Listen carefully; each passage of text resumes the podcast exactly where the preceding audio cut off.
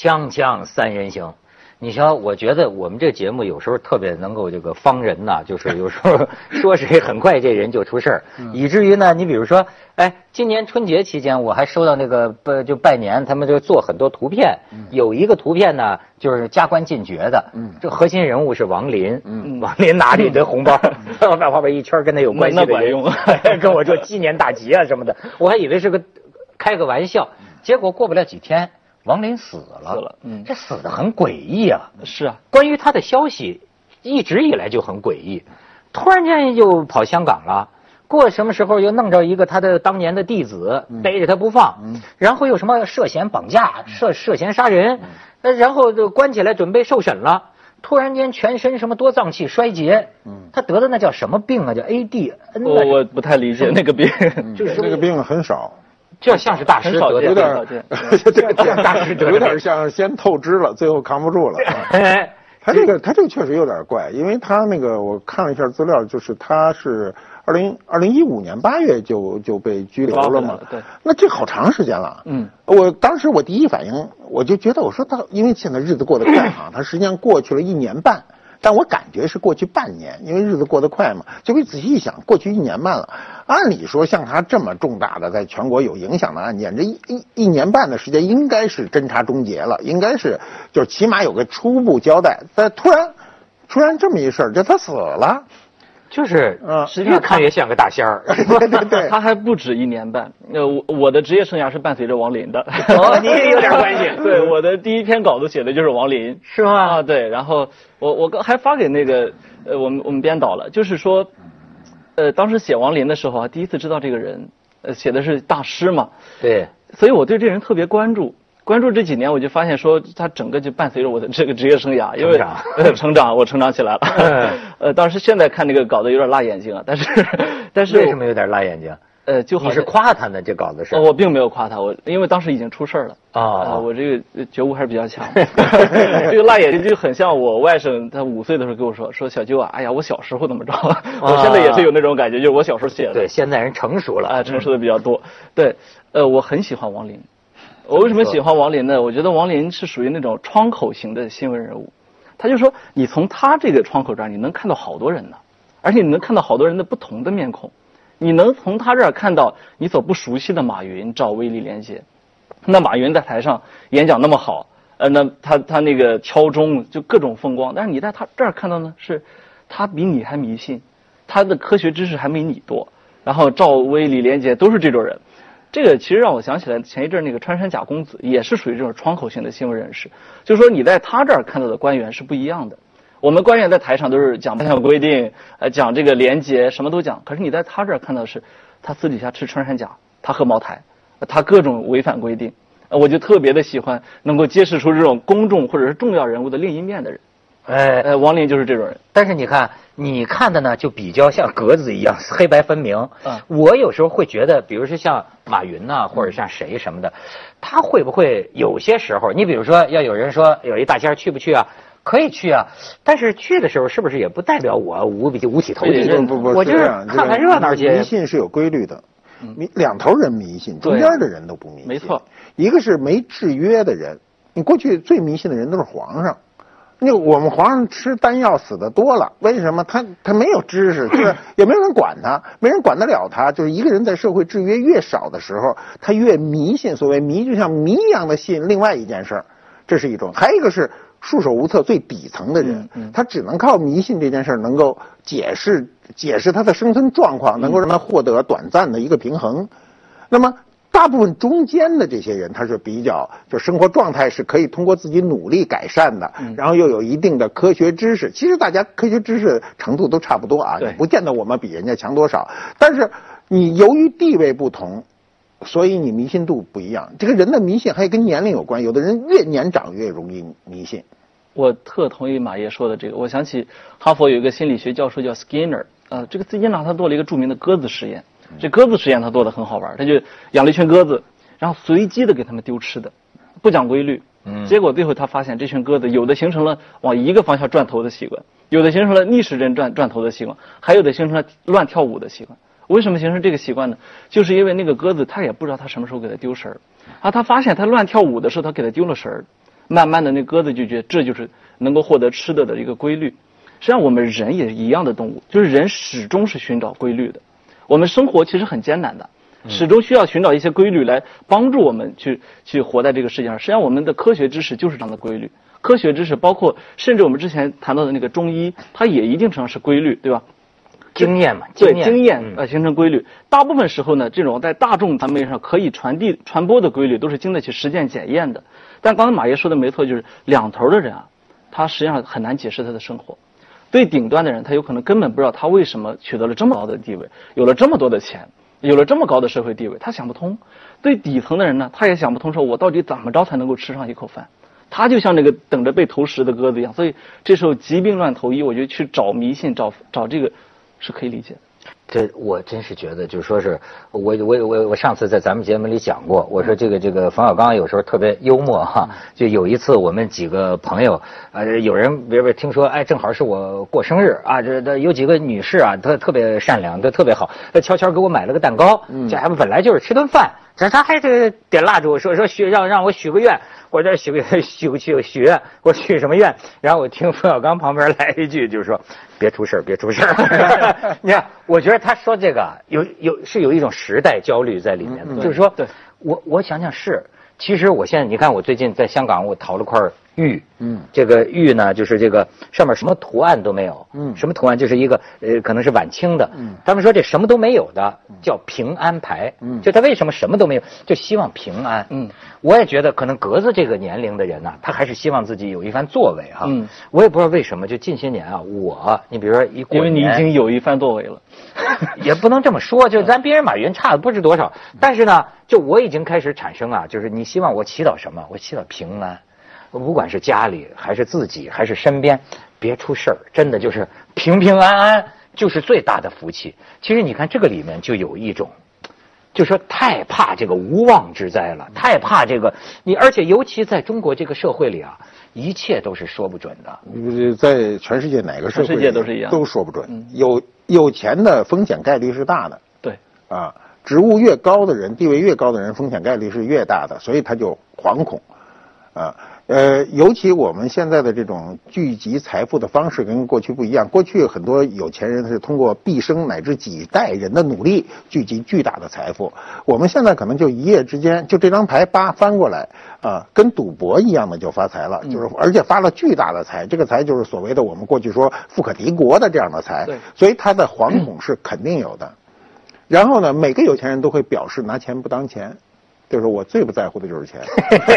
对不对，我觉得中国这个态度很有意思。是是，就马马马云的名言嘛，能拿钱解决的都不叫事儿。不，就是 呃，这个这个中国是这样啊，就是原来我讲过，我说呃日本有个节目很有意思，他就是说每个人把家里的传家宝拿出来，专家来判定。比如他拿进来先报一个价，说哎呀，这是我们家传家宝，我认为它就值个十万二十万吧。然后专家说你这是国宝，值一个亿，那人一愣。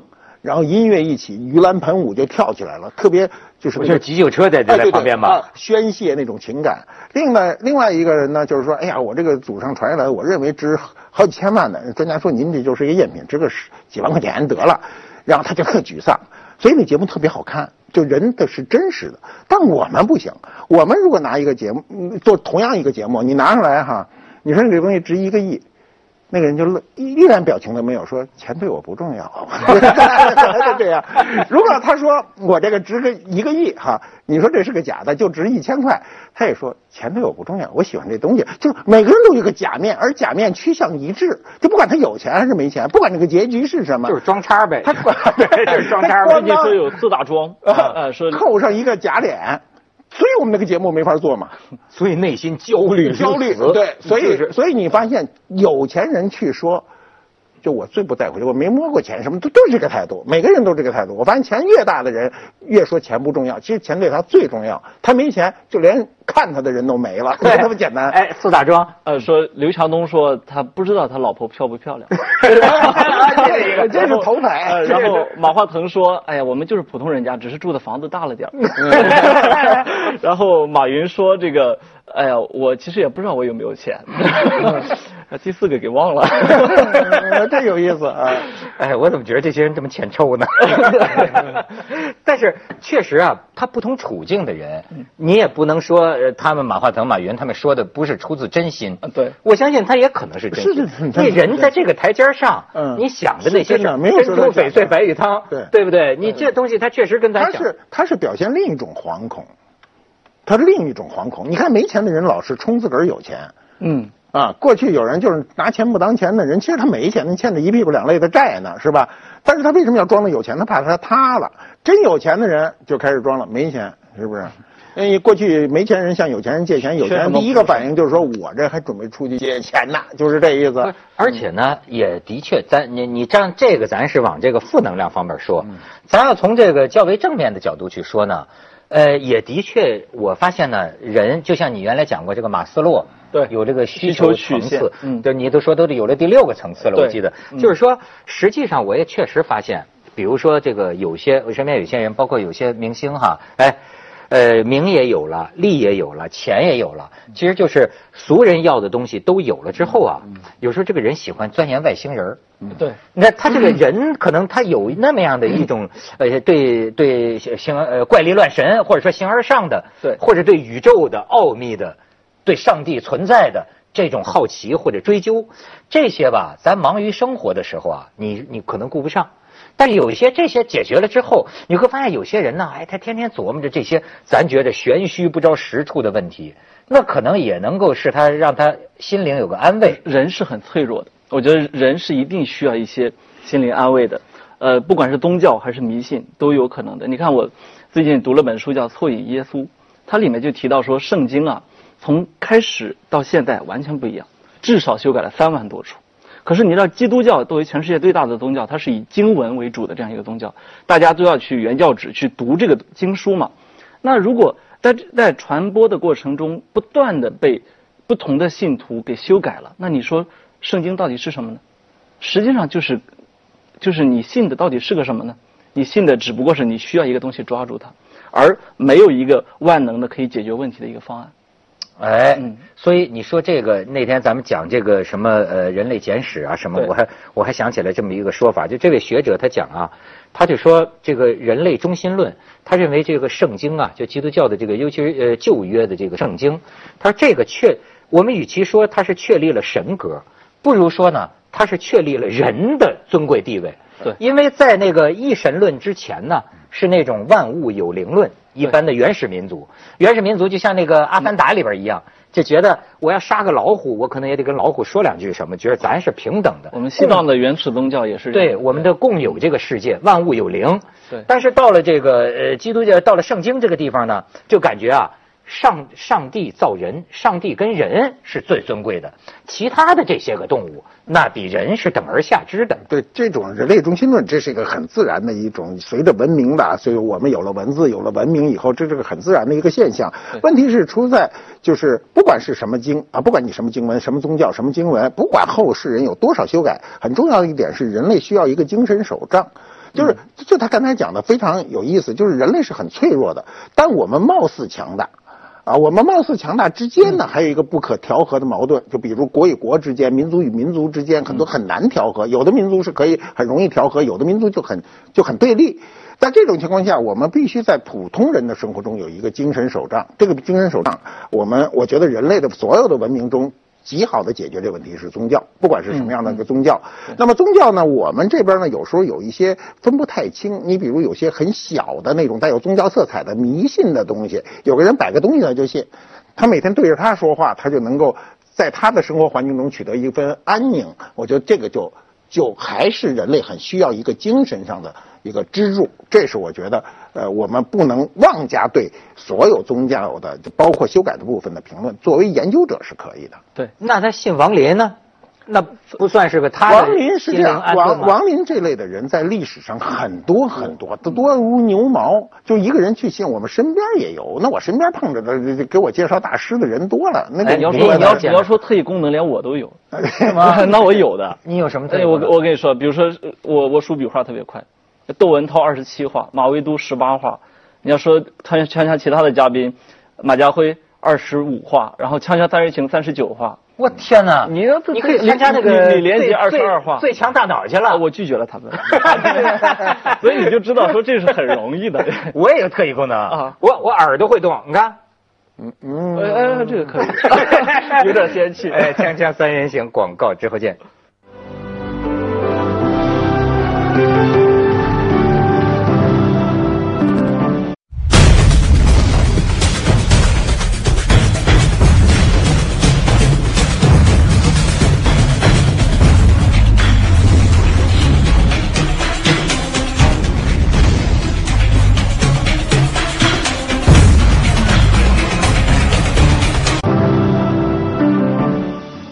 马爷说的这个历史上都是牛毛，这个啊，我那天还真看见一个文章，讲康熙那个时候啊，有一个人叫朱方旦，嗯，就是这么一个大仙儿，好像是湖北那边出来的，就是说，哎呦，当时就等于这个亲王啊、贵族啊，到了北京啊，征服北京权贵阶层，甚至是就本来当地的地方官是拿拿他办他的是吧，妖言惑众。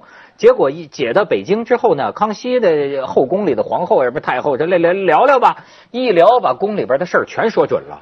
好家伙，就是，然后最后就我发现这真是权贵圈所以你说今天你说王林身边的这些人，你相当于康熙的那个时候，那整个北京的权贵圈，包括皇帝本人，都尊重他的话，他就是奉为国国士啊，这么一人。甚至到后来呢。康熙为什么有了警惕，又把他最后拿办了呢？就他开始干预军事了，因为领兵打仗的那个亲王就问他，这就是大仙们不明智的地方。不明智，有的东西可碰，有的东西不可。这不就是崔顺实吗？对对，所以历史上就这种正史野史中记载的这种方式方术，多真的多如牛毛。很多时候在历史上它更不可解，我们今天还有时候有点科学知识还能解解，有的是不能解。而且我认为人类知之的就是我们自身的事情是非常少的，疾病就可以说明这个问题。嗯，我们疾病什么病都不治，真的。你我我就发现你得个什么病，你都不能就友善的去治理。你比如肾结石一个一个小病吧，你怎么取出来？取不出来，弄得你痛苦的要死，对不对？疼死你！而且这个病是多少年以来没有任何进展。我不认为我们医学有，我们医学在手术上，在检查手段这些都有极大的进步，但是在治理免疫系统的疾病中没有什么进步，就人类知之的还是很少的。哎，而且我就跟你讲，这个朱方旦他最逗的是他这结局，就是说，呃，一方面是干预军事，另一方面呢，他开始著书了，这也是犯了大忌。你想写书，而且但是呢，他因为迷信被人宠信，但是最后呢。因为他说出了一个真相，嗯，结果被办了。不，他说出个什么呢？那个时候很有意思。他这哥们儿他就说啊，人思维的器官，因为中国古代历史都相信心之官则思，就是说心就心灵是什么器官呢？心之官则思，就是过去古人都认为人思维的器官在心脏。嗯，哎，这个朱方旦他最后说啊，他说人思维的器官呢，在这儿。不在这儿，哎，当时说这个你这个妖言惑众，你这 成伽利略了，成伽利略。我说这人也挺挺挺挺挺神，有有可能啊，这个世界是存在偶然的，嗯，他有可能跟恰巧说中了，嗯，或者说你比如说他们讲王林这个人，就功夫来说，比那些张宝胜啊、严心或者个比比那个或咱不说功夫啊，魔术功夫也算功夫，就比那个他就算是小 case，但是说说主要这个人的能力在哪儿啊？人际、人际能力、交往能力，就是咱就说情商极高。呃，就是按照过去的说法叫获众能力。嗯哦，获众，嗯，获得群众的能力不是呃妖言惑众啊，妖言惑众啊，惑众能力。就是说，他给你看看，他就知道你这人是怎么回事。阅人无数，看人多了，知道你想什么。知道，尤其又再知道你的身份，他也知道你心里想什么。我觉得马爷说的特别好，就是王林他这个就这点手段啊，一般般。你看特异功能我们都会嘛，对吧？他强的是他讲故事的能力。哎，人类就是一个被故事给引领的一个一个物种。然后同时呢，我们也是唯一会讲故事的物种。哎，嗯他把他把故事给讲圆了。那我们我们现在都注意到故事有多重要了嘛？王林人家只是超前于时代。而且你说这下看来啊。我从一个点上，我发现呢，他当然也是凡人，就是说这全身得的这个病啊，虽然我不是医学专家，但我总觉得是衰了，哎对这你比如像很很多高官，比如徐才厚啊，还有你看发现很多高官，就哎一弄住之后，很快就死了。嗯，这我就觉得多少跟这个处境有有关系。可能咱们平时吃猪肉、牛肉，他们吃穿山甲不太一样。据说，据说这个王林呐、嗯他他是在这个呃，不是说郁郁寡欢，而是在这个痛感人情冷暖之中。呃，离离离开这个世界，就是你看他等着他到最后出了事儿这一两年啊，他感觉到的是这帮孙子，当年我对你们怎么怎么好，给你帮借钱，给你帮着搭桥，现在我出了事儿，你们一个个都在这儿落井下石啊！你知道他是对这个世界、对这个人 深深的绝望。他其实历史上还是进过监狱的人。对，按理说他应该有这个承受力啊，就不再就反正有过一回，不再过二回，你知道吗？就跟离婚似的，有人离好几回，越离越多，他就不这都不是事儿。可是他这次是因为他变成一个轰动性的事件，这个可能对他来说，一方面又得意，一方面又不得意，所以可能这个免疫系统坏了，肯定是免疫系统坏了。免疫系统，锵锵三人行，广告之后见。